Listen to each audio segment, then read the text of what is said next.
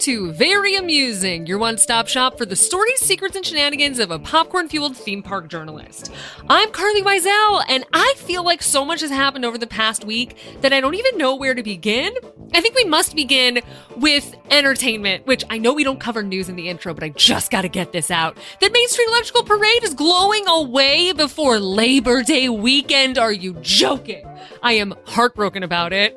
I hope something changes, but I know it won't, because it's also going away with Disneyland Forever Fireworks, and that's being replaced by a Halloween fireworks show, which I am not about. I really like the classics, and I just wish Main Street Electrical Parade was hanging around at Disneyland a little longer.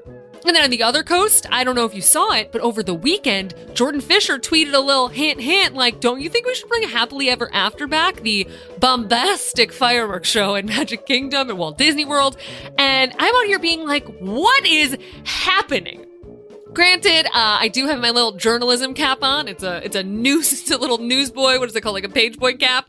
Let's say it's made of like tartan. It's like plaid and wool. And I've got a little notebook. And I'm like, hey, what's happening here? Just like the 1920s journalist. But I don't know if I believe that video is authentic. I think it is maybe planted. It is maybe a piece of marketing material. Because think about it, if Jordan Fisher is posting about Happily Ever After now, 40-something days out from D23 Expo, maybe I think we're about 6 months out from when Walt Disney World's 50th anniversary celebration ends. I'm just saying, put the facts together. It just seems like we might be ramping up towards new nighttime news. I don't know. It's just interesting to me that within about a week span, we hear of some things ending at Disneyland and other things being floated by talent within the show at Disney World. That's all I'm saying. But I feel like there's good news to come. I feel like we might get Happily Ever After back. We might get our baby back. And I'm just hoping and praying.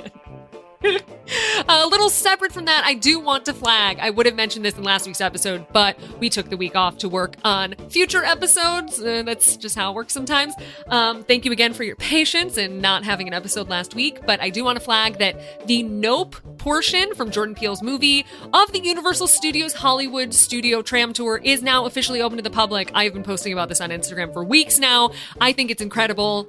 They've never, ever added a segment to the studio tour that is day and date, which means like at the same time that a movie comes out. So it's a huge deal. It really solidifies Jordan Peele as one of the big directors on this tour. And I love it. I think it's a great experience and adds so much to that. Now, do I wish they, instead of pulling out of Jupiter's Claim, which is the section from the film that you will see, instead of which they just made a wide left and skipped past Fast and the Furious? Yes, I do. I don't ever want to go on that. It's very loud, but and it's not good. It's loud and it's not good. But at least this will give you something to cherish before you are stuck in that tunnel for way too long.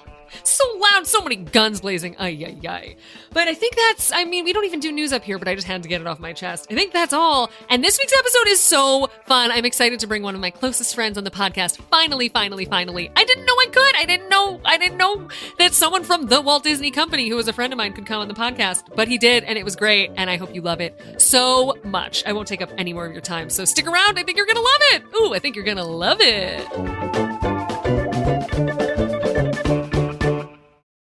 For the ones who work hard to ensure their crew can always go the extra mile, and the ones who get in early so everyone can go home on time, there's Grainger, offering professional-grade supplies backed by product experts so you can quickly and easily find what you need. Plus, you can count on access to a committed team ready to go the extra mile for you. Call, click Grainger.com, or just stop by. Grainger, for the ones who get it done. Hey y'all, Darius Rucker here. You know, a lot of people ask me, what inspires your music? And one of the big things is a strong sense of place. That's why I love my home state of South Carolina and want to share the awesome things it has to offer. From the beautiful mountains down to the sunny coast, it's got it all. Not to mention two of my personal favorites, great golf and amazing food. Come see why I love this place. Visit discoversouthcarolina.com.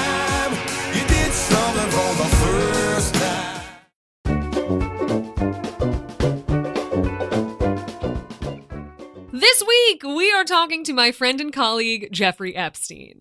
You may be familiar with him from his work as a co-host on D23 Inside Disney, the company's legitimately good podcast, or his professional work overseeing communications for D23, the Walt Disney Archives, and plenty other facets of the company. But not many people seem to know about Jeffrey's very cool career history, and I felt like it was about time y'all did. He pioneered Gay Days at Disneyland, which you'll hear more about, wrote a massively important and very widely read LGBTQ guide to Disney theme parks, has a background as an actor and a journalist, and was, dare I say, Disney's very first influencer back in the day. We recorded this episode before going on the Disney Wish, otherwise we would have gotten deeper into shenanigans that we had on board.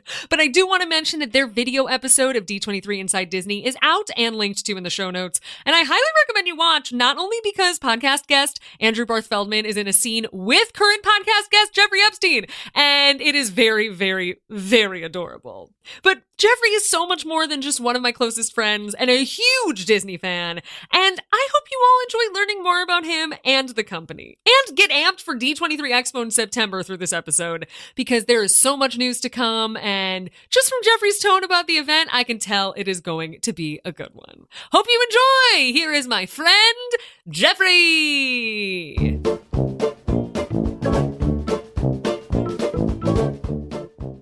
Jeffrey, welcome to Very Amusing! Carly, welcome to, any day that ends in Y where we're chatting with each other. I know. I told Jeffrey before we started recording that it feels very 2020 vibes to be Zooming, but I don't know how to set up two microphones in the same place, so I made Jeffrey do this over a computer.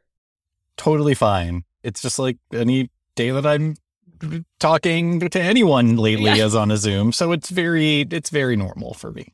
I know. Well, but you, at one point, besides the video episodes, which are great, of D23 Inside Disney, I will have mentioned all of that by the time people listen to this, but you did at one point, you did them indoors before the pandemic. You did in-person podcasts. We did. For the first 6 or 8 months, we did it in person, and it was really great because the talent were always coming in, and it was fun, just having Olivia Rodrigo come and sit down in my office.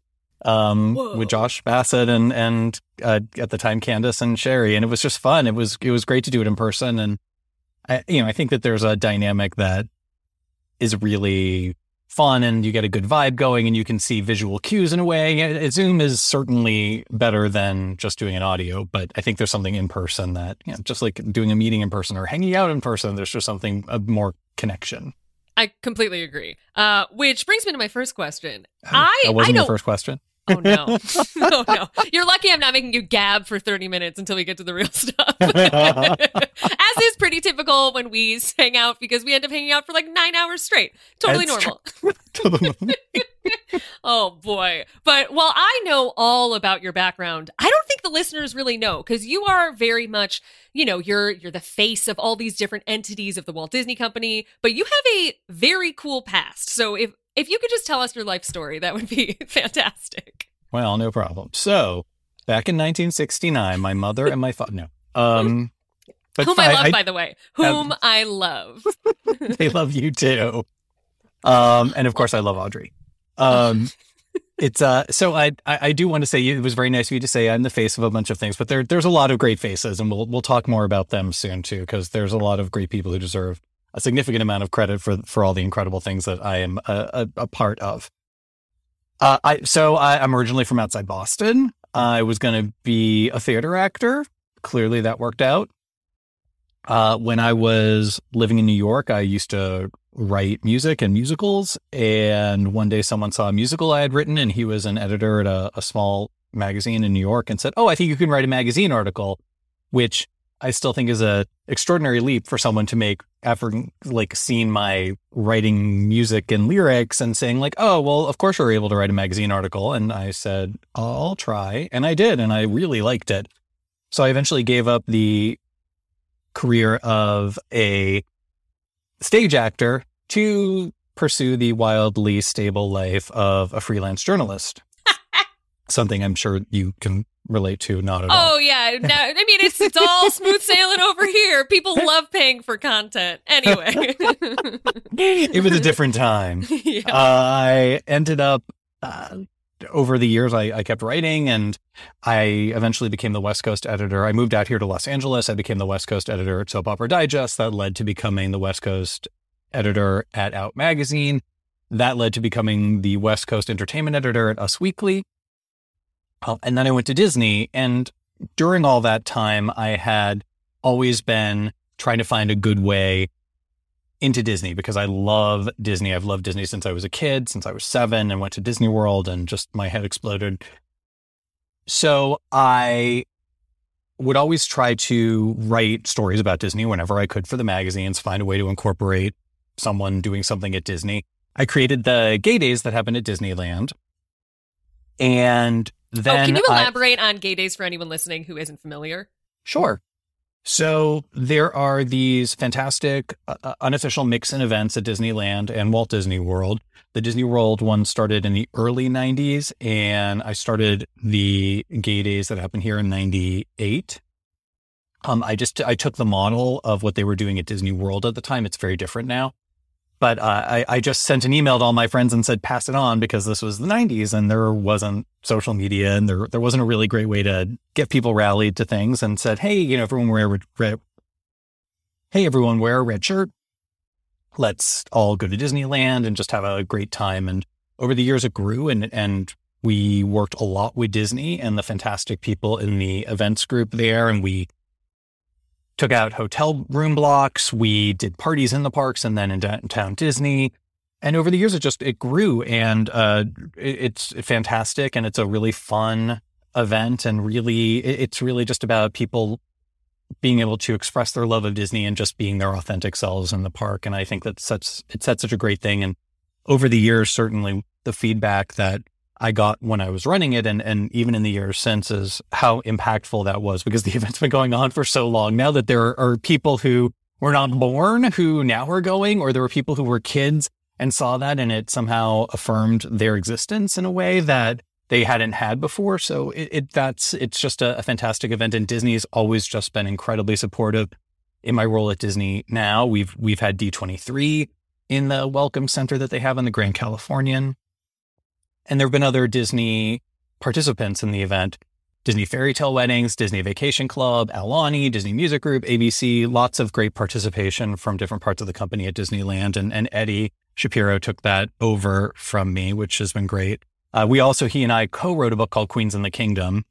And it was an LGBTQ guide to the Disney theme parks. We did 2 editions of that. And through those things, eventually it led me to this great meeting at Disney with this man, Stephen Clark, who said, hey, I'm working on something I'd like to talk to you about. He eventually told me about D23 and said, I need someone who can do marketing. And much like my friend who back in New York saw someone who wrote music and lyrics and said, you can be a magazine writer, he saw someone who had been a magazine writer and had done events and produced this stuff and said, hey, you can do marketing, which I thought was an incredible leap, and something that I don't know that I have the vision to be able to do with someone. Brought me in 2008 in October, and we launched D23 in 2009. And it's just been an incredible journey with D23. And then my role has grown at the company, and it's just been fantastic. I get to work now with the Walt Disney Archives and our brand and franchise teams. And I've probably answered this question much longer than you really wanted it to go on. No, so. I have follow-up questions, because I think a lot of people, see you online or see us hanging out all the time. And it's we know Jeffrey works there. We know Jeffrey's involved with D23. We know Jeffrey's involved with D23 Expo. But also your job has so many different facets to it. You're also kind of a corporate comms guy. You're in it. You're in all these different pockets of the company. And it's very cool, especially because you left out one of my favorite parts: the origin of Disney Geek. You were a content creator before that was a thing. I guess I was. You were. You're the first. You're the first. You're the first humans were on the planet. That's you. But for content creation. I'm old, but I'm maybe not that old. I didn't need to call you a caveman. You're just a pioneer, let's say. Oh, wow. Okay. A pioneer, so I'm like pre-Civil War era, not complete. But cute little hats, setting the trends. Fair enough. Yeah. So we had done the first D23 Expo in 2009. We came up with the idea for doing a Destination D event in 2010, and we were looking at new ways to promote what D23 was doing. And I happened to identify that there wasn't really a Disney voice that was talking about all of the incredible things that the company was doing holistically. Of course, you know, the parks were great at talking about the parks and studios, great at talking about studio. There wasn't one voice putting it all together. And D23 in many ways was created to be that for fans, both in the digital space and the printed space. So I suggested, why don't we do this video series? And we can, every week, we'll just do the latest Disney news and we'll film it at my desk because, you know, we're on a budget. And also it's authentic. Like, we don't need a fancy studio. We just need someone who likes Disney a lot. And luckily I checked that box. So yeah, we just filmed it at my desk for a little over a year, and it was so much fun to do. And every week, someone noted this recently. I'd forgotten that in the first week or so, my desk was had Disney stuff on it, but it also just sort of looked like a desk. And eventually we were like, oh, we're going to bring on the Disney. And so every week it looked like my office had exploded, mashing up a Disney store with a Disney theme park and everything else that I love, a Broadway show. So it was just so much fun. And yeah, it was great. And then, of course, years later, Xenia, who was our head of communications, wanted to do an audio podcast. So she brought me in and said, what are your thoughts? And together we worked out this idea for Inside Disney, which is modeled a bit on Disney Geek, where you've just got excited Disney people talking about what the news is. And then we brought in this interview component, which is obviously much easier to do on an audio podcast than it is on the video podcast, which required a lot of editing every week. And I mean, not that we don't require a lot of editing every week as it is for the audio, but I think it's easier. Yeah. I think it's easier with audio. It has to be, because then if someone's making a weird face, it's not an issue. I didn't realize that D23 Inside Disney, which, as people know, I love the podcast. I didn't realize it came from the top. It's truly that's a big old deal. Yeah, Xenia, and thank you. Xenia was always had great vision, and as does Christina, our new leader in comms there. Xenia just always felt like the more we could truly and authentically reach out to the fans and provide them something that they maybe weren't already getting, the better. I think the great thing is we will never be a Very Amusing or a WW Radio or any of these fantastic podcasts. Can you imagine the company's stock would tank? Hardly. Just the official platform being like, we have banded together to decide blue foods should not exist. You did make an exception for the shrimp, however, if I remember correctly. I did, and I really liked the shrimp. I'm looking forward to that shrimp someday.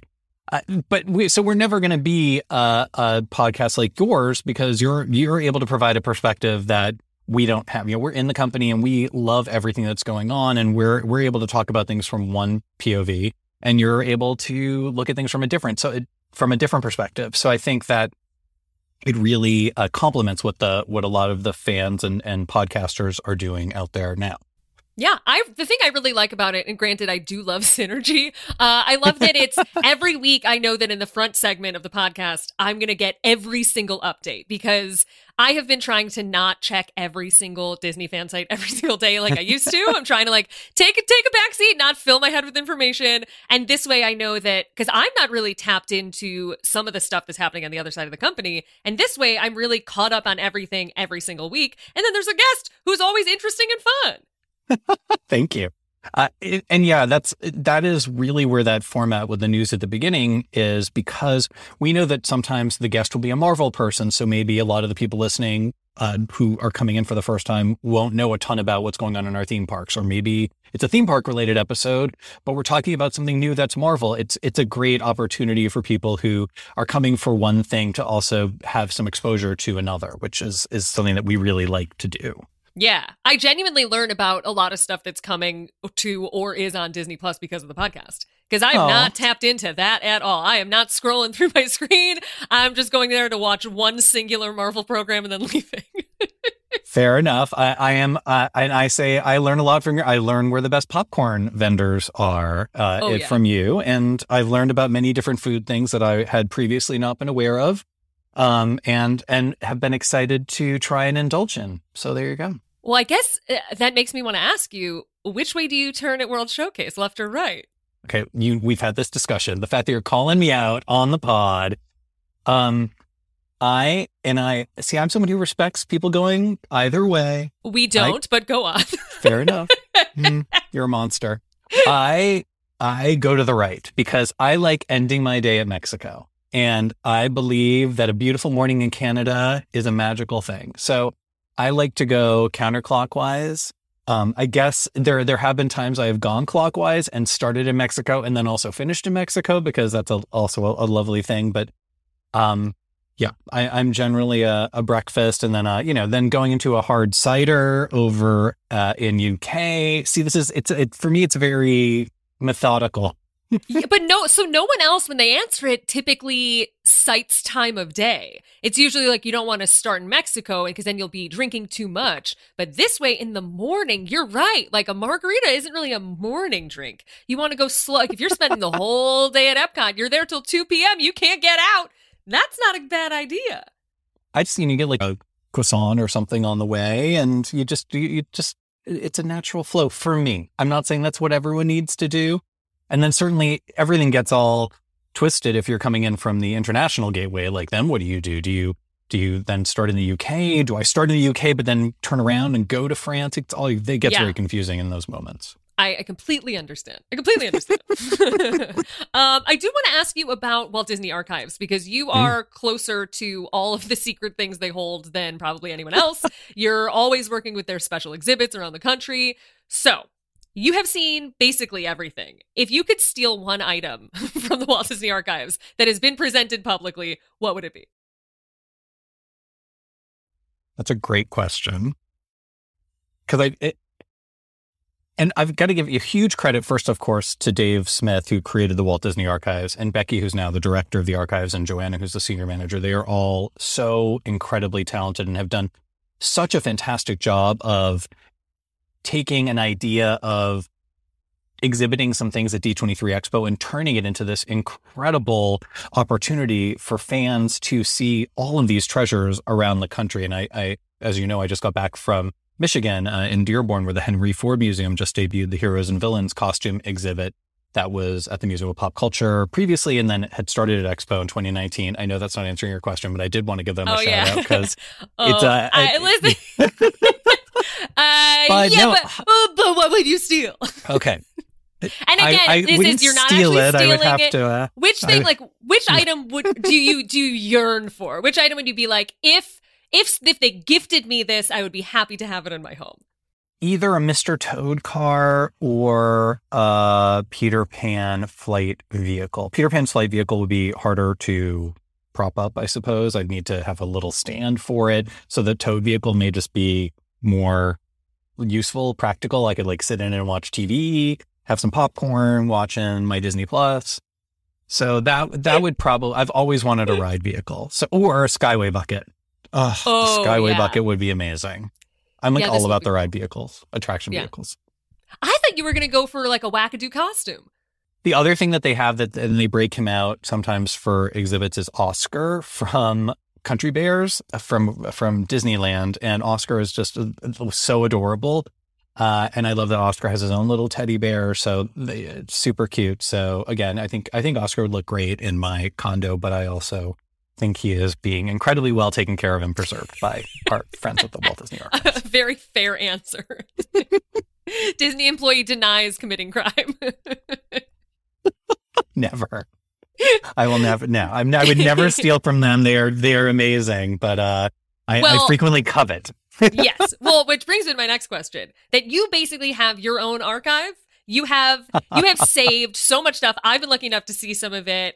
You save all of the... I call some stuff beautiful trash, little napkins, little pieces of paper, things like that. But you have a collection of everything. So in your Jeffrey Archives, what is the one item that you are most happy that you own? Or that means the most to you? Just the one item where you're like, yeah, I love that. Even if it's something that you just got a million years ago and it just reminds you of a good trip. Yeah. One of the things that I did at the beginning of the pandemic and work from home, I was going through all my stuff because I was obviously, many of us were we're stuck at home. May as well do some spring, fall, winter, summer, fall, spring cleaning. So I was going through all my stuff and I was like, oh, so I threw all these videos up on Instagram on my IGTV just to be like, hey, look at all the stuff that I've saved since I was really young. And like, clearly I'm having a problem. But there are a few things so I'm going to give you a few answers because there's one, because I'm just going to talk for hours now. That's what this is, buddy. I have a pictorial souvenir book from Walt Disney World from the first time I visited in 1977 with my family. And I love that so much. I still look through it. And I love looking at how things were then, and I love thinking about how they've changed. And I love thinking about some of the things are still the same and just as wonderful as I remember from when I was a kid. One of the more current things that I acquired, not by stealing, they do something called cast auction sometimes, and I bid and won. And by won, I mean I paid for, but I won it. Did not steal. Is the sign from the Tangled meet and greet that was at Disneyland. Cool. It's a fairly massive sign that says Tangled, and I love Tangled. It's one of my favorite movies. So it's really cool for me to have that. And I look at it because it's in my office, right? I know your listeners can't see, but it's right there. It's got a couple of things in front of it, but it's really pretty too. It is. It's very pretty. I also acquired in the auction one of the fish from, you can't see, it's blocked by the light, but one of the fish from Little Mermaid, Ariel's undersea adventure. So I love those things because they're just like parts of my happiness. That's so cool. I didn't know about this cast auction. It is there sometimes, and it's something that's great. I love it. It's a great opportunity for cast members to, as we would say, own a piece of the magic. Oh, my God. And you do. Wow. Very I do. I've got way too much magic. I've got so much magic. I've got magic to spare. I've got magic to do. But I'm so glad because then I get to see stuff like weird old contemporary napkins that make me so happy. I do have weird old. I have matchbooks from Pleasure Island. Wow. I do have. I've got all sorts of stuff that people, you know, look at me like I have three heads sometimes. But I love it all. It brings back a lot of happy memories for me and memories with my friends and family, which is why I keep them. Oh, wow. So cool. I guess speaking of friends and family, Jeffrey, we got to talk about your birthday party. Okay. So I had the time of my life. Thank you again for planning this party. But I know that we've discussed that people don't always realize that everything we did is available to everyone. Right. And thank you for asking that because I did post some stuff and I know you posted from it as well. The team at Walt Disney World Special Events, they are amazing. I worked with a fantastic person named Sylvia who helped me set it all up and Sarah who helped execute it. But yeah, everything that we did from an attraction mix-in to a cocktail party in the Star Wars launch bay, which was so cool. That was so funny because you had been mentioning on your show like a few weeks before the event, like you were wondering like, oh, well, am I ever going to get to go back in there? And I was like, we'll see. Oh, you knew we were going to be eating. Oh, God, what did we eat in there that was so good? There was the shrimp and the chicken satay. The shrimp. Our friend Jackie and I were just sitting, like, gobbling these shrimp up, being like, we know dinner is coming, but we can't help ourselves. Yay. Yeah. And then the dinner in the rotunda at the American Adventure, all of those things. You know, you just have to use your imagination, to quote Figment. And they're an incredible, incredible, talented team, and they really deliver the best in guest services. And a huge thanks to my friend Corey McFan, who some of you may know. She works for Disney Fairy Tale Weddings and is fantastic. And she was the one who really gave me some inspiration. And she was a guest on our show not so long ago, and I just really. They know no bounds. They're sort of two halves of the same coin, the Fairy Tale Weddings and the Celebration and Events team, because they access a lot of the same opportunities. And they're so creative and so smart and so willing to work with you. I cannot cavil enough about how good my experience was. And it made all the better by being able to share it with so many friends and family. And as you know, obviously this was planned for 2020. Yes. And then everything happened. And then, as you also know, I had cancer and beat it, and it sort of reframed my perspective on lots of things, obviously, but on what I was going to do. It originally was like, well, I could do this, but I should probably do this. Then it was like, nope, we're just going to do everything because life is too short, and I want to spend it doing things that I care about with people who I love. And so, yeah, I kind of went a little over the top, but I was very glad that everyone went over the top with me.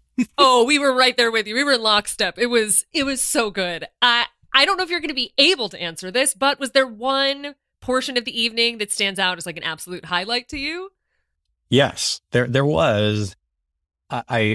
Again, the Voices of Liberty are so phenomenally talented, and something that I was able to incorporate into the event.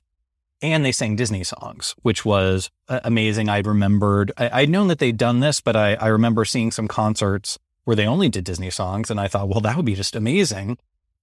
So they were there, and I knew they were going to be great. Like, you already know Voices of Liberty. They are amazing.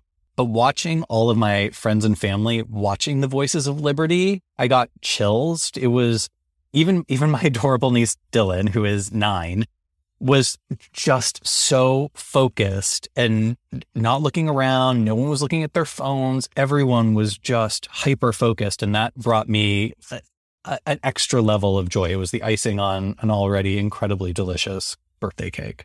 Which you also had, which was great. Yeah, it was great. I love a good sheet cake.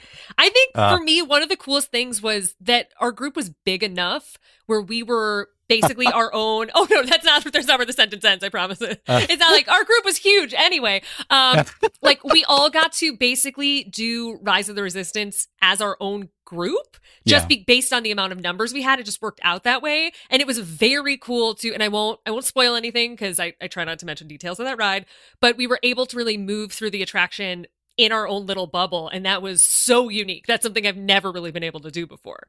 And it was I didn't know. I hadn't thought that we were going to have that rate, that number. I didn't even consider that. So it was it was a fun thing for me too. It was a great surprise. There were lots of little moments like that where I was like, oh, this worked out in a way that I never could have anticipated. And I was just so happy that, I was so happy you were there. So many people who took their time to come and celebrate. That just meant a lot to me. And I am so grateful that the teams at Disney really just, blew it out exactly as I had envisioned in my imagination. It was so great for many reasons, also including that I learned how good boats are. Jeffrey and I went on boats. I'm sure I yelled about this on the podcast before. We went on boats twice while we were there. You can just take a boat out and just like drive around, and they let you be in the ferry traffic. I can't believe they let you do it. I can't believe that's a thing that anyone can do. Our collector set last year for D23 Gold members was an incredible set of items celebrating the 50th anniversary of Walt Disney World. And one of the things that we put together, Justin Arthur from the D23 team did an incredible job of putting together this 50 things that you should do at Disney World. And one of the things I said was, you've got to rent a boat, because it's something that I agree. It doesn't sound quite as maybe as sexy as like I'm going on test track or whatever, but it's so much fun. I feel like it's really transportive. Like, you're completely feeling like you're not at Disney World. It's very peaceful. It can be so quiet out there on the water, except when you're screaming, but in a lovely, except magical when you're panicking way, because boats are right behind you and you're trying to get out of the way, and like, you know how to drive a car, but then you're in this situation where you're like, I think I'm doing this right, and then they're like, get it, you're going slow, go to the side, then the signs say something else. It's a little stressful. It made it all the funnier. Yeah, it's so fun, and I feel like next time we have to prepare a smidge better and get like a picnic or something and plan, because we both times were so spontaneous. It was like, hey, look, there's a boat. We should rent a boat.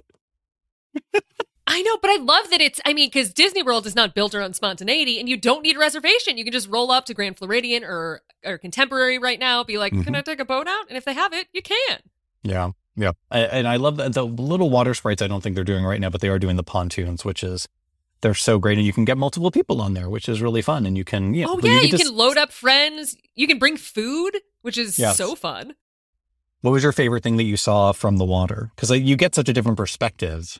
I really enjoyed seeing Discovery Island, and basically even pulling out of Disney's Contemporary Resort and going left past Big Lake Tower. It just immediately felt like I was on vacation somewhere that wasn't a theme park, because all you see are trees and water, and it's so scenic, but it's somewhere you'd never be otherwise. Totally. And I love seeing Discovery Island is actually one of my great childhood regrets, not pushing my parents to bring us there, because obviously we were hyper focused on like Magic Kingdom. We got to be the Magic Kingdom. Why would I want to go to Discovery Island? Now I'm like, darn it! I wish I'd gone to Discovery Island. Sort of like the same feeling I have about not having been at Disneyland in time to go on an adventure through inner space. But that hurts. It does. Well, I have plenty of those because I got started very late in this game. Sure, and I'm very old, so I've had a chance to do a lot. You've done so much. It's very cool. Considering that you've interviewed basically everyone across different facets of entertainment, is there any Disney-related story anyone's ever told you that was just kind of shocking or surprising or has stood with you through time? Angelina Jolie talking about going to Disney jail at Disneyland was definitely not something we expected to hear. And so we were all like just so surprised. There was this like weird moment of like our jaws just dropping and then laughter. She was such a great interview first. Just so warm. She and Kumail Nanjiani we did them together for Eternals. And this is on the podcast. Warm. Sorry? And this is on the podcast. Yes, this is on the podcast. Yeah. And she, of course, we're like, oh, tell us stories. And she's like, well, I went to Disneyland jail. And we're like, wait, what? And it was so fun. She was just so great and just like told it with such spirit. Anyway, so that was a very fun, unexpected story. And we just had Chris Evans on and he talked about getting, I think it was these figurines of Jacques and Gus from Cinderella. Yeah, I heard that on that interview. And I thought like that was one of his favorite memories. And I thought that's such a sweet, that to me was an unexpected memory. Like you'd think like all of the incredible opportunities he's had being a part of the Marvel Cinematic Universe and being a massive Disney fan, that it might've been a bigger thing. And it was just this like really small moment. And I thought that was really lovely. I agree. And I think he said they're like still on his desk or like still in his home. It was, yes, which is great. I mean, I think a lot of us, I mean, as we've already were talking about my massive collection of ephemera, that a lot of these things that you do, you keep them with you because they're a touch point to something, a happy memory. And I guess the other one that really surprised me that was really funny when I was chatting with Bob Chapek, and he talked about the family dressing up as the characters from Hocus Pocus for Halloween. And I didn't expect that. And I... loved that story. I love that. This was obviously years ago that, you know, like that was a level of Disney fandom I wasn't expecting to get. And it was just wonderful. That's why I love the podcast, because sometimes there's news dropping. Sometimes there's information you never expect. I didn't expect Chris Evans to be a Cinderella stan. Who would have thought? Right? And Robin Hood. I mean, he and Robin Lopez need to totally... Oh, yeah. The Robin Lopez's Robin Hood fandom is definitely on a different level. Yes. But they could hang out. They could definitely hang out. They are like, yeah, they're both great. Oh, I wish they were friends. Maybe they are. Maybe they're secret friends. Oh, I love that. Was there anything that anyone's told you that really was surprising? Oh, well, my memory is just like a bag of marbles jostling around in my brain. But I'm trying to think. I think the one thing I think of is Robin Lopez talking about going to tour Shanghai, I believe it was, and he wore flip-flops. And being in this line of work, see, like if you go to something that's semi-construction site adjacent, even if they're close to being done, even if there's paths, you have to wear certain safety gear because that's how Disney is. Like they're very safety focused, especially if things are under construction. And him rolling up with like a shoe size that no one else has in flip-flops is so funny to me because it's like, oh no, what do I do? Yep.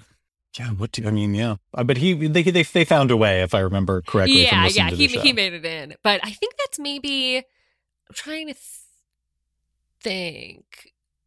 Something I do think about often is how Andrew Barth-Feldman, who I was able to have on the podcast because of you, thank you again. You're welcome. Andrew talked about how his family would go to Disney World for so long every year. Yes. Which is, I never really hear about that anymore. And Andrew is young, so this was recent. Like, he would just decamp to Disney World and just stay there. Yeah. That's like my Disney Cruise Line dream. Like, you know, like I would like to be on a cruise ship for like those 14-night cruises are they're like my happy place. Well, like, hey, listen, when you retire, you can either go live in that weird little Disney town or you can be weird little Disney story. Living by Disney is not a weird Disney town. It is amazing. I understand you're a company man. I understand there should not be water out there in the desert. It doesn't make sense. It shouldn't be there.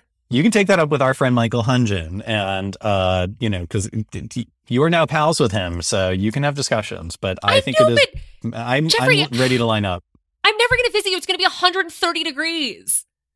But by that point, Los Angeles might be in the ocean, so that might be beachfront property. I'm just saying. That is true. There would definitely be like an earthquake divide of the city. Okay, you're right. You're right. But I think in terms of global warming, we might be okay. But also, people sometimes retire on cruises. They just like live on a cruise. It has crossed my mind. I just really need to make sure that 401k is in a good place, because I cannot think of a better place to live out my years than on a Disney cruise ship. Although I'm fairly certain that the crew and staff would. Wish otherwise. They'd be like, we gotta give this dude a chicken fingers award every week. They are very good. They're exceptional. I know we're recording this before we go on the Disney Wish, and it's airing after, but I do hope that the crew of this vessel knows that you are a reigning, how do I describe it, a chicken finger champion. I am the number one fan of chicken tenders 2 times running. It's true. I've got the certificates. I mean, what are you going to do on this sailing to make sure you secure the bag? I mean, hopefully you will, by the time this comes out, people will know. People will know what we're doing. No. You'll just be wearing a medal around your neck going forward. I mean, that's essentially any time I go on a Disney cruise, we get the Mickey medallions. Like that's how we roll. I do like to say, though, first of all, I never win Disney trivia. Or I should say I rarely win Disney trivia. There's always an amazing Disney fan who knows way more than me. I end up winning like 80s music trivia, thanks to our friend Bruce, or pop culture trivia, thanks to our friend Andrew. I don't believe you. I think you throw it. I think you throw it because it's a bad look for Disney expert Jeffrey Epstein to win Disney trivia. Also, because you've created a show for Disney Cruise Line, but you didn't create the trivia, right? So answering the second part first, I actually did create a few trivias that I did when I was a guest speaker on one of the ships, which was super fun to do because we made our trivia just like you are a hardcore D23 fan and a Disney lover, which was great. Like name that Disney tune you didn't know was a Disney tune. So that's always my, you know, songs from Pretty Woman, I'm in. And yes, we did. I did create a show with the fabulous team, Jeremy Cohen and Hunter and Courtney and all these wonderfully talented people it was originally called Disney at Sea with D23. And then when Cruise Line wasn't operating because of the pandemic, it obviously wasn't on the ship. And then it took a little bit to get it back because they've obviously been gearing things back up on the ships. It's now back. It's called D23 Inside Disney at Sea because it does follow a similar format to the podcast. There aren't really interviews, but it essentially expands what we do on the pod, and you actually get to see the full trailers. And every month we update it, so it's on most cruises. You can always check your Disney Cruise Line Navigator to see if it's on your cruise. Oh my God, that's so cool! I didn't realize it was truly back in the swing of things. Yes, we brought it back in May, working with the wonderful, wonderful people at Disney Cruise Line, and yeah, we updated. There's a June show now. We're working. I'm actually going to be working on the July show, and it should be on the ships. Hopefully, all of them by the time this comes out. Oh my God! If anyone listening goes on a cruise and does this, tag Jeffrey, and if you hate it, don't tag Jeffrey. But I'm sure you'll love it. But I have to say, I've seen it a few times, and the people who do it, it's either sometimes the assistant cruise director or some of the entertainment hosts, and they're so phenomenally talented. They're always so talented. Great. Like, the people who have that job, I'm like, I can't imagine how you find someone with that skill set who is always this energetic and good in front of people. They're so good. They are. They're amazing. The whole crew and cast of the ships are just, they never cease to amaze me because They are, unlike at a theme park where you go home at the end of the day or back to your hotel, like you are living and breathing with them almost 24/7 because you know, from the moment you wake up to the moment you're going to sleep, there are people around who are there to entertain and help and serve. And they're all just, they're just amazing. But you are throwing trivia, right? There's no way you wouldn't win. You're throwing it. Nope. I honestly, I can't. I'm like way too competitive to throw trivia. Oh, that is true. Okay. There was one time where I won but I gave it to the second place team because I felt like that was the right thing to do. But also like I still had that satisfaction of winning. But I don't win very often. People, it's funny. I remember Dave Smith and Becky Klein from the archives talking about this because they're the archivists. People will come up to them and ask them sometimes very specific questions, assuming that they are walking Disney A to Z's, which I completely understand why someone would think that, because in every interview, and they possessed, well, Dave possessed and Becky possesses so much knowledge, but they're not. Like a lot of times we, you know, if we're about to do a show or something, and Becky will do the research, like, and not everyone knows everything. And I am very similar to that. I know a lot about a few things or a little about a lot of things. But there are some Disney fans who absolutely put me to shame and constantly impress me. Wow. And also, just to keep unplugging you, there is a episode with Becky Klein of the Disney Archives of your podcast that is great. I love it. And she talks about one item that they've been looking for, which I won't spoil, but it's worth listening to if you can help the search for it. Becky is so talented, and the whole archives team, Kevin, Ed, Kelsey, they're all just wonderful.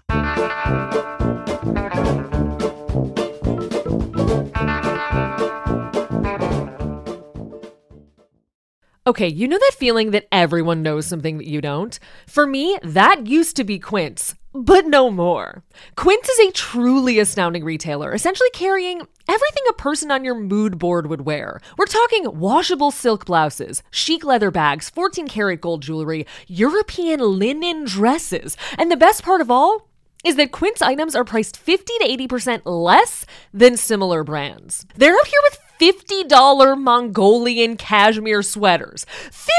$50! Beautiful, timeless items you can wear and actually live in. Meaning, you don't have to be scared to bring them on your theme park travels. By partnering directly with top factories, Quince cuts out the cost of the middleman and passes the savings on to us. And if you're sensitive to retailers like I am, Quince only works with factories that use safe, ethical, and responsible manufacturing practices and premium fabrics and finishes. But it's not just your everyday work-life clothes. They have everything. I recently joined a new gym, big deal for me, and desperately needed new workout clothes to wear there. It's kind of like an LA gym. Like, you kind of gotta look cute. So I ordered a pair of their Ultraform bike shorts and high-rise pocket leggings. And when I tell you, the quality of these leggings is truly on par with brands I paid 3 times as much for, which really kind of makes me love these 3 times more. I'm not only going to buy them again, but actually buy the other travel stuff in my cart, because they have things like beautiful pastel suitcases for $129 and these wildly affordable compression packing cubes that I have been waiting forever to buy. Compression packing cubes, and they're always so pricey. And here, the price fits. So if you want to get ready for work, your new gym, travel, anything in your life, go to Quince. Quince.com/amusing will get you free shipping on your order and 365-day returns. Ooh, that's nice for someone who puts stuff off like I do. That's QUINCE.com/amusing to get free shipping and 365-day returns. Quince.com/amusing. Hey y'all, Darius Rucker here. You know, a lot of people ask me, what inspires your music? And one of the big things is a strong sense of place. That's why I love my home state of South Carolina and want to share the awesome things it has to offer. From the beautiful mountains down to the sunny coast, it's got it all. Not to mention two of my personal favorites, great golf and amazing food. Come see why I love this place. Visit discoversouthcarolina.com. Prescription products require completion of an online medication consultation with an independent healthcare provider through the LifeMD platform and are only available if prescribed. Subscription required. Individual results may vary. Additional restrictions apply at lifemd.com. Read all warnings before using GLP-1s. Side effects may include a risk of thyroid C-cell tumors. Do not use GLP-1s if you or your family have a history of thyroid cancer. If you've struggled for years to lose weight and have given up hope, did you know you can now access GLP-1 prescription medications through LifeMD? LifeMD is now offering eligible patients online access to GLP-1s, the breakthrough prescription medication that can help you lose body fat and weight. Listen to what people are saying. You just take your shot. It doesn't feel like you're on a diet. What I wasn't expecting it to do was to shut off the food noise. This was life-altering, and if I can do it, I feel like anybody can do it. And here's the best part. Your insurance may cover 100% of the cost of your medication. So go to TryLifeMD.com to have your eligibility checked right now. Get started today at TryLifeMD.com. That's TryLifeMD.com.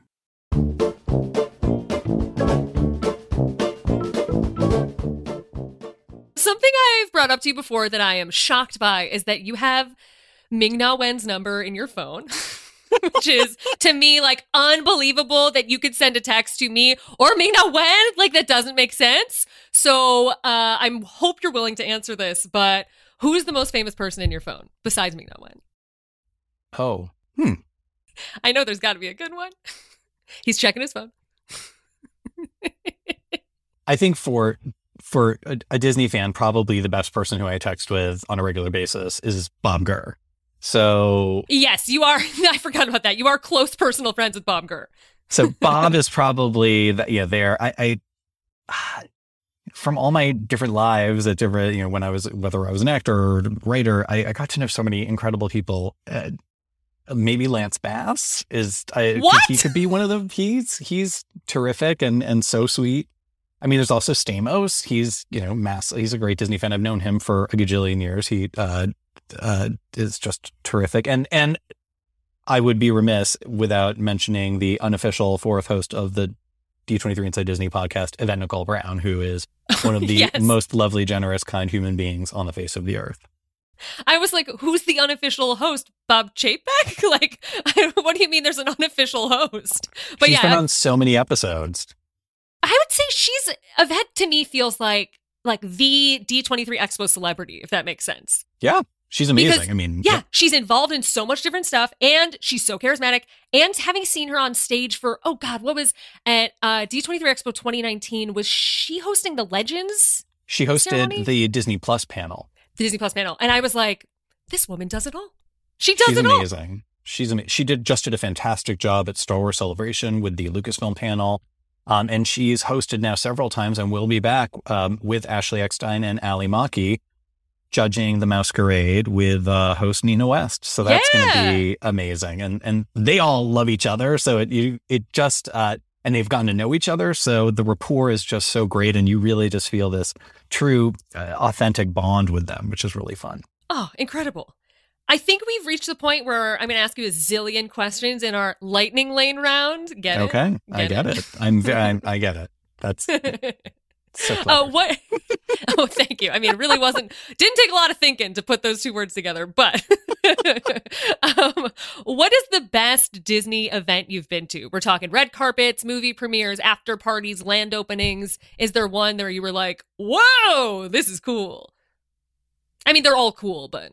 Possibly for me, the one that was the most amazing was the first Destination D23, because at the time, we didn't know what it was going to be. And I had made a pitch to Steven and said, well, what if we do a concert where like half of it's Richard Sherman and the other half are like celebrities singing Disney songs and from Disneyland, because it was for Disneyland's 55th. And he said, that's a great idea. You cast the celebrities because you had worked at Us Weekly. So therefore you must know celebrities. And I did reach out to a ton of my friends and I was and very good acquaintances.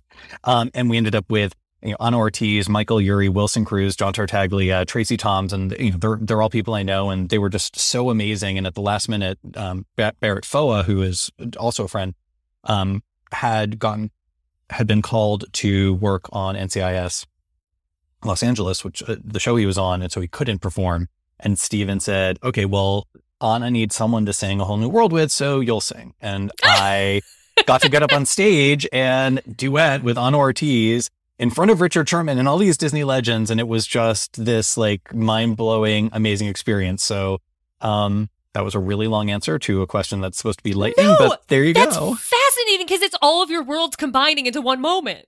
Yes, like singing and fabulous talent and Disney fans and Disneyland. And yeah, it was amazing. It's your past, present, and future all happening at once. Yes. And that team, I mean, you know, so many of the people who put that together, it just was amazing and a wonderful day. And oh, God, I just loved the feeling of the room, being in a room full of incredible Disney fans, people who love Disney as much as I do, as much as we do. And to feel that love coming just was, I mean, it. So yes, I could say things like, yes, I've been to great premieres or I got to go in the christening of the Disney Dream, which was amazing, but something that personally was just something that I will never be able to experience again. Wow. What was your most memorable Disney character to meet? Obviously, everyone loves Mickey, and I some of my favorite characters to meet are normally some that might be a little more off the beaten path, like a Clarice or Horse Collar or Clarabelle Cow. But at my birthday, I did have Mickey in his colonial garb, and I had not yet hugged a character.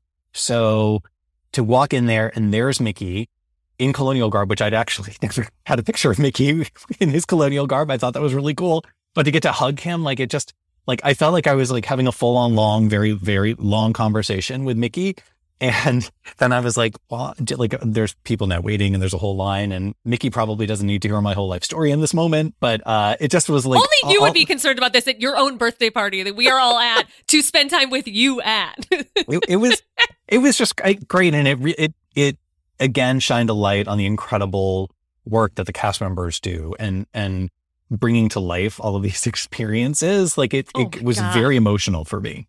It was so, too, because also, like, to set the scene, we had boarded a bus. We just left Launch Bay. We boarded a bus. We didn't know anything that was going to happen. So the bus pulls up to, if you're someone like me, like, you know, from the back end of Epcot, you know where you are if you're backstage. And so I was like, I have a feeling we're going to American Adventure. And so we all walk in. We walk into American Adventure, and it's like, boom, Mickey's here. And it was like right when you could first hug a character. And I had never seen Mickey like that. And I was screaming. Like, I was so excited. It was truly amazing because it was the moment of like, oh wow, we're gonna be in here tonight, and then Mickey was like, welcome to my house. It was amazing. Yeah, I loved it so much. Who's your favorite? Duffy for you, I'm sure. I think my favorite, obviously it's gonna be a character of Duffy and Friends, but I think my favorite meet and greet within that universe is probably I flew to Hong Kong on a whim because that's when I was traveling so much and I'm like, I'm going to be someone with status. And I found a cheap flight to Hong Kong while I was flying back from Disney World. And I was like, I'm doing it. I'm just flying to Hong Kong for 3 days alone. And I flew out like 5 days later. I just went to Hong Kong alone. And they had a meet and greet on Main Street. And it was, I think it was Duffy and Stella Lou. I don't think it was Duffy and Shelley May. But it might have been. It was two characters at once, and I got to hug both of them, and it was majestic. And it was on Main Street, and it was indoors. It was like inside a little like themed space. Mm-hmm. So that, and I was so stressed going there because the schedule isn't really posted. You have to ask the cast member there to be like with the little sheet and be like, who's going to be there? And I got to meet them, and it was a dream. It was a dream. It was a dream. I love that for you. I love Duffy Friends so much. I love him so much. I just love him. Bring him back to Epcot. Who is your favorite Muppet? Beaker. I love Beaker. Oh, Beaker. I'm sorry, I'm holding up a Beaker keychain. That's like a little tiny plush Beaker that I got years ago at, I want to say I got it at Disney's Hollywood Studios. And yes, I've always loved Beaker. Yeah. Me, me, me, me, me. And I have that adorable Christmas ornament that was gifted to me of Beaker singing me, me, me, me, me, me, me, me. It's so cute. And then it gets into like 5-part Beaker harmony. It's adorable. I feel like I have been at your holiday party, which is an epic holiday party, by the way. I feel like I have been like in the corner pressing that button at the Christmas tree, just like alone, just like listening to it, just like eating a brownie or like eating whatever is on the sweets table. Just like, I need a minute. I just need to listen to Beaker. Yep. I love those ornaments. I love hearing like them sing See the Light or Kermit talking or Miss Piggy or Edna Mode giving some shade. It's amazing. Oh, it's so good. Would you rather spend an hour on a roller coaster or inside a character meet and greet? You mean like being a friend of a character? Oh, no, or... I mean like hanging out. Like you're at a Mickey and Minnie meet and greet and you're stuck there for an hour talking to them. Which would you rather do? Oh, I would definitely rather be with characters for an hour. I would never be bored doing that. The older I get, the more roller coasters do not agree with my brain. So definitely, I mean, I would just love to hang out with the characters for an hour anyway, because like having like the full on nonverbal conversations is, I just love that. Like they're so talented and they can convey entire sentences, thoughts, moments just with their hands and gestures and body language. Yeah. Oh my God, I would absolutely choose roller coaster. I know you would. You would be on a Cosmic Rewind. You'd get through every song multiple times. I have no doubt. Yes, I just want my brain to slosh around in my skull as much as possible. I've heard that sound. It's not a pretty sound. It sounds bit like a melted Dole Whip in a cup. Anyway. I get dimmer and dimmer every year, but thanks for sticking by my side. Of course. What has been your favorite Disney Plus show so far? WandaVision for me. It was, well, God, there's so many. WandaVision just was the first one that came to mind. It was so unexpected and so completely different than anything I'd seen on television and so brilliantly conceived and thought out. Also, the Imagineering story was fantastic, so well done, and just a beautiful, beautiful docuseries. And I do love me some High School Musical, the musical, the series. I'm a big fan. You do. We are all in this together, and that's all I have to say about that. What is the most secretive Disney space you've ever been able to visit? And I'm not talking like, I mean, well, actually, now maybe I am talking. Is there like an executive lunchroom? Like, does that count? Because I was thinking in the parks, but I'll take whatever I can get. Well, on the studio lot there's a dining room called the Rotunda, which is fantastic, and we can go have lunch there one day if you would like. It's totally fine. Yes, it's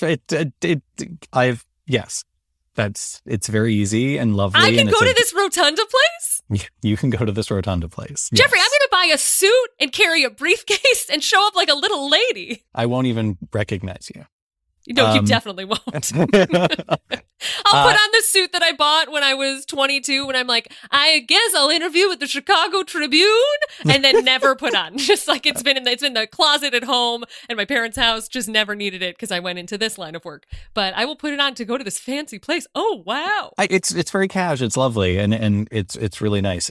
Another thing on the lot, which many people have seen because it's part of the D23 studio tours, is the underground tunnel that connects the original animation building and the Ink and Paint building, which I think is really cool because, of course, we talk about the Utilidor at Walt Disney World, which is another cool place I've had the good fortune of roaming through. But, you know, that's something that D23 members get to do. There's, of course, Adventures by Disney tour. So that's a really cool thing. And it's unexpected because we always say, oh, you know, we always talk about the tunnels at Walt Disney World. But here at the Walt Disney Studio lot, we have the first tunnel. Yeah, so you're really right. Cool. That is. I've been there I've taken the D23 tour because I was writing a story about it, and that was really cool. And then I think they used it. Did they use it in an Alias?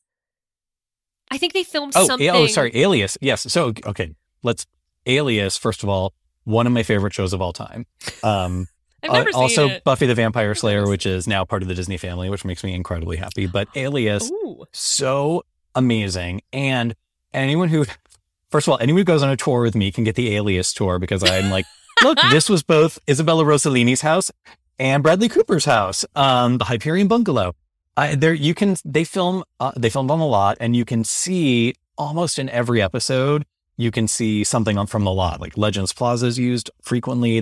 These tunnels underground were used a lot. I actually did a story for D23.com. We were able to find a few photos from Alias that were shot on the lot, and I did like a match of like, here's where they filmed it and here's what it looks like today.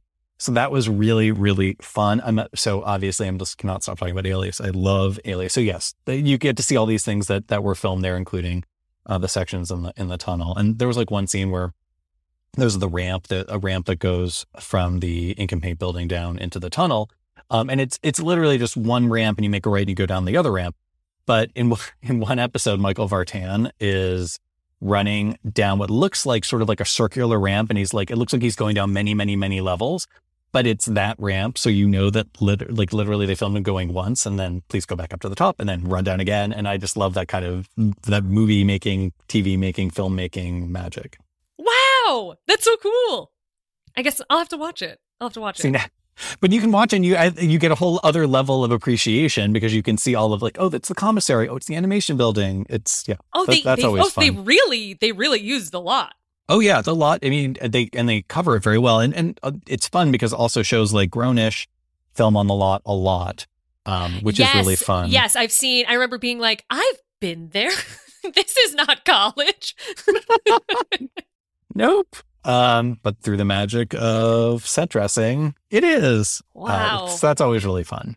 Movie magic. What is your coolest international Disney memory?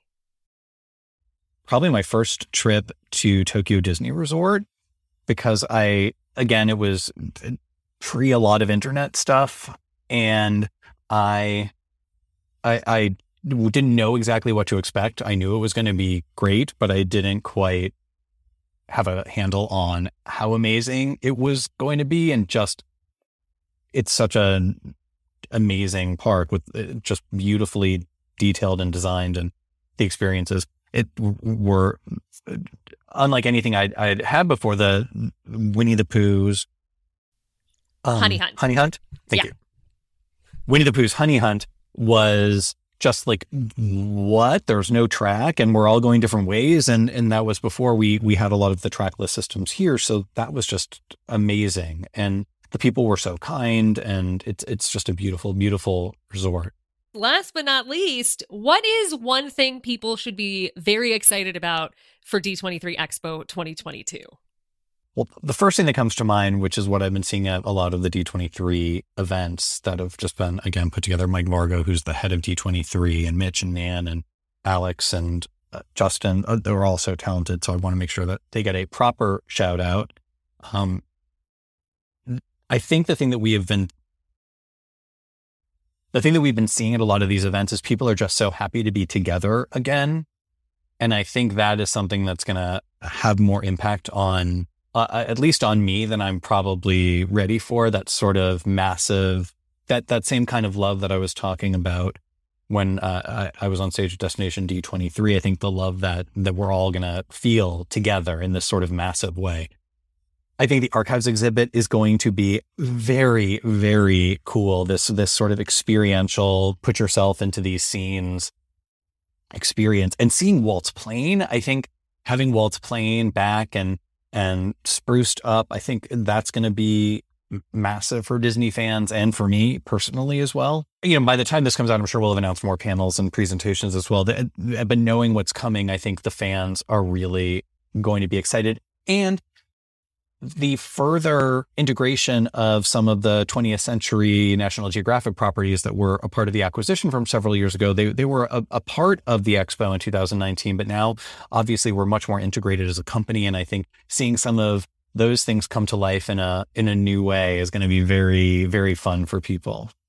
Ooh, I'm excited. It is pretty bonkers to think about how there was like one of the big narratives from the last expo in 2019 was sign up for Disney Plus. And right? Now it's like, we are living in a Disney Plus world. Like, it's only been a few years and things have really changed. We are living in a Disney Plus world and I never want to leave. I'm very happy in my Disney Plus world. I don't need any other channels. Thank you very much. Except for ABC Freeform, Disney Channel, National Geographic, FX. Of course. Yeah, just all. I mean, you know, I'm a Hulu lady. I am a Hulu, Hulu lady, ride or die. But all those are on Hulu. There's so there. I mean, Only Murders in the Building, Obsessed, of course. Love Victor was great. I started rewatching Scandal. So good. It's so good. I'm not even going to tell you how many episodes I've watched while I was like doing things around the house and kind of working a little bit. I'm now almost done with season 2, and I started, I think, 2 days ago. Oh, wow. That's impressive. Yeah. Because I've watched it before, but seeing it all like real quick in succession, it's like, wow, this is so good. Yes. That's how I felt about when I rewatched Alias and Buffy. Like, it was just seeing them all, like things that had been strung out, like plot points that like were mentioned one episode and the consistency of the writing to make sure that those things remain true and continue to come up over the course of the years of the show, I think is it's something that I think if any fan would really appreciate, and someone who watches them all together will really get a lot out of it. Just, you know, another plug for watching Alias. And fine, I'll watch Alias. Fine. Jennifer Garner is on Revelation. Oh, I love Jennifer Garner. I'm watching every cooking video she posts. I'm a huge fan. If I was a baby, I'd be sucking down those little packet of vegetables that she sells. I love her. I love her so much. Same. Is she in your phone? She is not on my phone. Not yet. Sorry. Maybe one day. I love her. Maybe one day. I love her too. Thank you so much for coming on Very Amusing.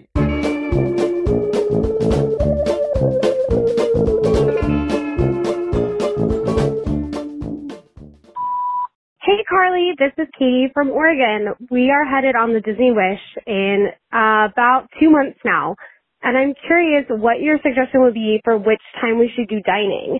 The early dining seems too early, and the late dining seems too late. We're coming from the West Coast, so that might make a difference with the time change. And we have our son with us who's 5, but he's a super night owl. Is there a best time to go do dining with all the shows and stuff? If I do an early dining, am I going to miss a show? If I do a late dining, am I going to miss a show? Thanks for your answer. I love your show. Thanks. Bye. Okay, I'm just going to let you know from the top, I am a late dining person. I have a late dining agenda. To me, that is the right way to cruise. On board the Disney Wish, for anyone who doesn't know, there are 2 different dining times, 5:45 and 8:15. And yes, if you have children, it seems like a little early or a little late, but I love dining at the later seating every single time, because I really like to come back from, maybe you've been off the ship all day, maybe you've been busy doing activities. I like to come back and I like to see a show before I go to dinner. I don't love seeing a dinner and then I don't like eating dinner and then going to a show. 5:45 is too early for my adult body to be consuming large portions of food. And this way you can always eat popcorn during the early show, which is usually my go-to move. Now, if you are coming from the West Coast and your child is a night owl, I think you'll really enjoy nighttime dining, because that way you can wrap up your afternoon, you can shower, you can get ready, and then you can go enjoy the theater, go do activities before you go to dinner, and it really feels like it extends your day, if you know what I mean. When you have dinner at 5:45, at 5 o'clock, you got to start getting ready for stuff. Like, you have to wind down the day, and that just feels very early on vacation. I much prefer dining later, and then you have the whole day, it feels like, until 8 when you have to head over to the meal. I mean, you don't head over at 8:15 unless you're me and you're late to everything, but head a few minutes early because you want to be there early, because I'm always like one of the last ones we see, and it's not good. Anyway, my lateness aside, I would absolutely, in your situation, in almost every situation, unless your children like to eat earlier, I almost always recommend choosing late dinner. I hope that was helpful, and I hope you have so much fun on the Disney Wish. Hi, Carly. This is Andrea from Columbus, Ohio, and I'm calling because I have a very important question about the Disney Wish. I think everyone who's been to a theme park knows that you spend a lot of money to get into a Disney theme park, and then you go to the bathroom, and the toilet paper is basically see-through. I mean, come on. What are you doing?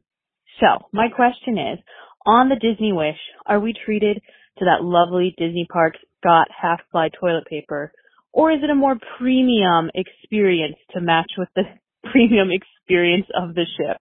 I know, it's a crazy question, but these are the things that keep me up at night as I'm planning my cruise in January. Thanks so much for all your Wish coverage. It's been a blast to listen to, and I can't wait to get on the Wish in January. Have a great day. Bye. Okay, so this is not crazy. This is a very valid question. And while I personally cannot remember if the toilet paper was bad on the Disney Wish, I feel like that is proof that it was not bad, because you will never forget how bad the toilet paper is at a Disney park. It is tragic. It is the idea of toilet paper without the follow through. You know what I mean? It's like if someone took a Kleenex and split it 7 ways and was like, here you go, good luck. So I completely understand where you're coming from, but I have no memory of the toilet paper on the ship being problematic. Now that I'm thinking about it and saying this out loud, I'm also now wondering if the toilet paper on the ship is specific because it has to be able to be flushed, and you're not on land, you're on the ocean. I am not sure now that I think about that. Do they have special toilet paper on the cruise? do not know. I don't know if I'm going to research it further. But what I will say is that the toilet paper did not leave an impression on me, which makes me think it is definitely better than the parks. I hope that's helpful. I don't know if it is, but I would say don't worry about the toilet paper on the ship. You're going to have so much fun. You won't be brought down by bad toilet paper like at the parks. Ugh, terrible toilet paper. I hope that's mildly helpful. Well, thanks for calling. Hi, Carly. I'm calling from Canada. I'm thinking about doing my first ever international visit since the pandemic started to Disneyland in August. I've been very COVID cautious the whole 2 years, masking, vaccines, all of that. I'm wondering how to manage a park trip safely, since safety will still be top of mind and help me decide whether I'm going to do the Disneyland trip. I know you're very COVID cautious, so I would love any feedback you have. Thank you so much. Oh, I am happy to answer this for you. And congrats on going on your first international trip since the pandemic began. It's very exciting. Now, as you can imagine, masks are of utmost importance when you are visiting a theme park at a time like this if you are safety conscious.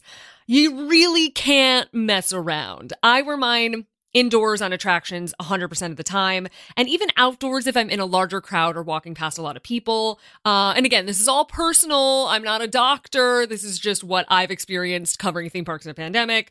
Please don't sue me.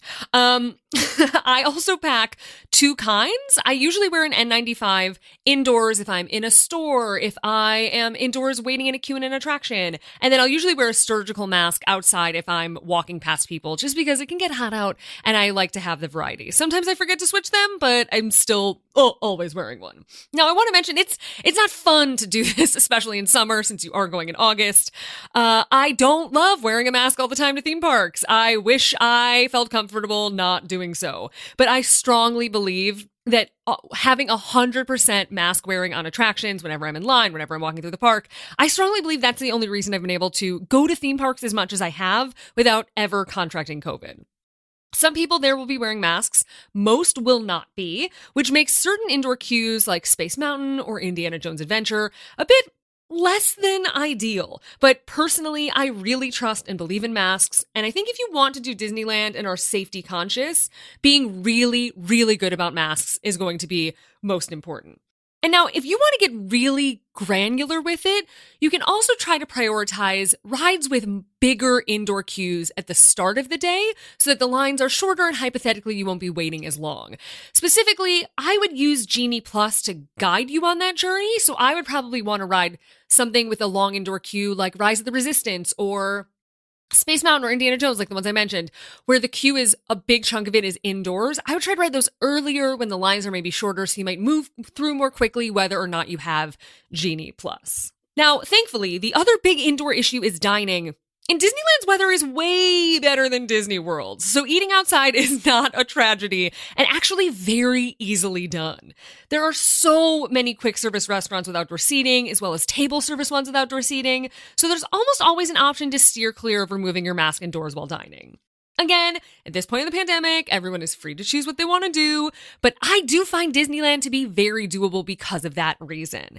There are always quieter spots in both parks to hide away as well if you just want to get away from the crowds, but I think you'll be pleasantly surprised that even though it will be busy, even though it'll be a lot of people, especially at nighttime entertainment, because as we know, Main Street Electrical Parade and Disneyland Forever Fireworks are essentially going away right after August, the beginning of September, I still think it's doable if you just put on a mask, you try to stay outside, and you do your best. I hope you have so much fun on your trip, and welcome back to America. Thanks for calling. Hey, it's Oscar from Chicago. I love the answering machine message. I know this is a bit outside your usual range of Disney park topics, but some friends and I were going to go to Disneyland and DCA in August in the hopes of doing every ride in one day.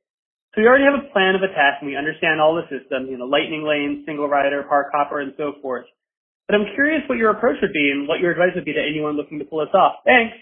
Now, is your question stressing me out? Yes, it is. Going on every ride during Disneyland's pandemic era rules where you can't park hop freely is already putting you at a disadvantage because you cannot move between theme parks until later in the day. And I know the approach before was to bounce back and forth to get on the biggest rides first. So I'm already like, oh, yeah, this is going to be stressful. But I think my main piece of advice for you is to really approach this like a college thesis. Like, you really want to put a lot of time and a lot of energy into statistics, into mathematics, into looking at data and pulling from that to try to figure out the exact route and the exact order of rides you need to do when lines are lower in the day or lower at the end, like in the early afternoon or late afternoon, early evening hours. Like, you really want to plan your day out if you do want to go on everything, which is stressing me out. But if you are committed, I believe in you and I think you can do it. The thing that I'm going to recommend to you is this website that my friend Cable turned me on to called Thrill Data. It's thrill-data.com. And it's a really, really good website to let you know historically when Genie Plus return times are selling out for certain rides, kind of like what the wait times are. It's all this sort of data in this Genie Plus era that I find to be very, very helpful. And they have a Disneyland end of the site, and they have like a lot of parks on here. So I think that is probably your best resource for planning this. But again, it is all going to come down to planning. I think winging it and doing whatever you'd like kind of just, deciding as you go, I think that is never going to accomplish your goal. You really, really, really want to plan in advance, especially in this Genie Plus Lightning Lane era. The other piece of advice that I'm going to have for you is to cut out quote unquote attractions. I'm talking like boats, canoes. Don't do it. Give yourself a break. Just stick to rides. You don't want to be too aggressive. I know that like the parkeology point of view is to include everything. And if you want to listen back to that episode, I think that might be helpful to like get in the brain space of this like self-competition. But maybe cut yourself some slack. Only stick to rides. Also, if something is down during the day, I say don't count it. If you're setting your own rules, if a ride goes down, that's not your fault. That's like what do they call, an act of God in terms of like insurance? Like, you didn't do it, let it go. I want to make this as easy on you as possible. And I wish you luck because that's a long day, especially in the summer, but I think you can do it. Let me know how it goes. I want to know if you made it. I want to know if you got close. Keep me updated. Keep me posted. Thanks so much for calling.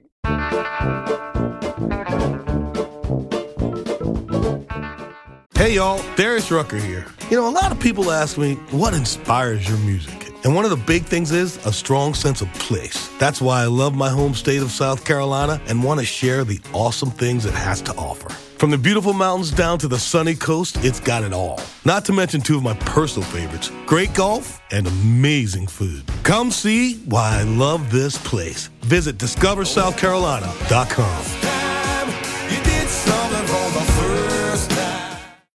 When you need mealtime inspiration, it's worth shopping Kroger, where you'll find over 30,000 mouthwatering choices that excite your inner foodie. And no matter what tasty choice you make, you'll enjoy our everyday low prices, plus extra ways to save, like digital coupons worth over $600 each week. You can also save up to $1 off per gallon at the pump with fuel points. More savings and more inspiring flavors make shopping Kroger worth it every time. Kroger, fresh for everyone. Fuel restrictions apply.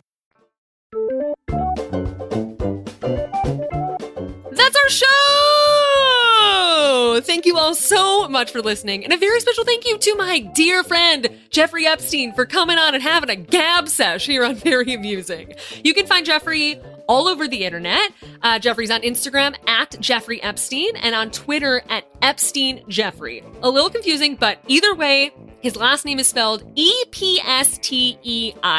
So just find him. And I highly recommend Instagram too, because sometimes I pop up on that feed. Sometimes there's photos of me that Jeffrey is much better at taking photos. So there's like nice photos of me. So I highly recommend it just for that. If you want to see me looking like a lady out in the town, that's where to go. You can also listen to Jeffrey every week on the fabulous D23 Inside Disney podcast. I love it. Other people I know love it. And sometimes they not so secretly bury news in the episodes, in the interviews, because they are a Disney podcast. They get it first. So highly recommend listening if you like to know breaking news about the parks. Just saying.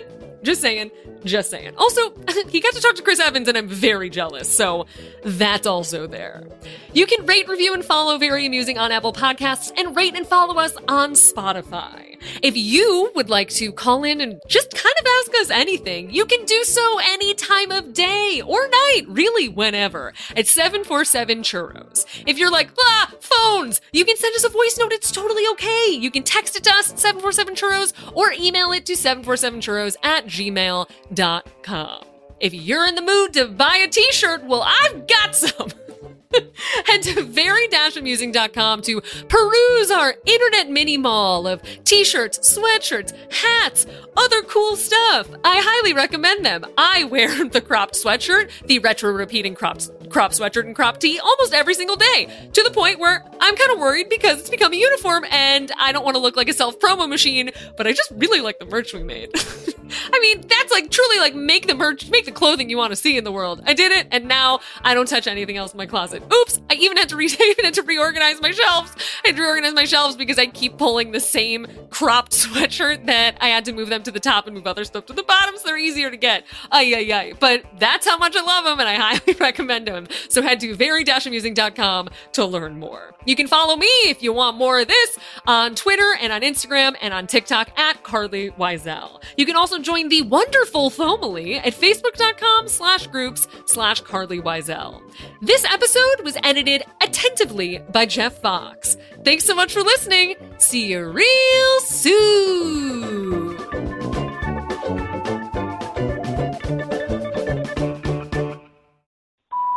Hey, honey, it's Mom. Oh, I did love this episode so much. Probably more so than most because I got to hang out and meet Andrew and Josh, who are so wonderful. Oh, my God. They are so sweet and so down to earth and so great and so funny. And I didn't realize that we spent almost like every night with them. Like, we saw them. We did the fireworks with them. We did the theaters with them. We went to Jeffrey's. We had a really great time with them. And I have to say they give great hugs, and I'm partial, I think, to Andrew because I heard him on your podcast, and I thought I got to know him a little more from the podcast.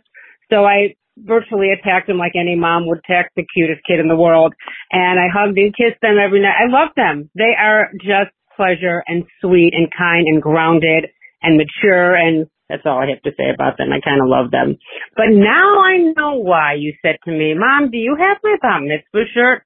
It's all coming together. I'm hoping you get two sweatshirts for that one t-shirt. Yes, your theme was shopping, if I recall. So that was fun. Anyway, this was a wonderful, wonderful episode. I loved it so, so much. Let's see. The caller, I think she called about the mom and daughter that they're going on the trip. The daughter might be a little bit younger. Best thing in the world to go away with your children and bond with them and have the best time ever. I love that so much. And the caller who worried about the invasiveness of the characters, I literally had to chase the characters down. So it wasn't like they're in your face, they're bothering you. They stop like at a certain point, take a couple pictures, like whoever happens to be on that floor could take it, or you walk away. Very easy. So I just wanted to say thanks again. I will see you now in 2 days. I'm very, very, very excited. I love you so much. Great episode. Love Andrew. Love Josh. They are so much fun. And it was just a great episode. And I'm glad I'm a part of it. I love you so much. Bye, honey.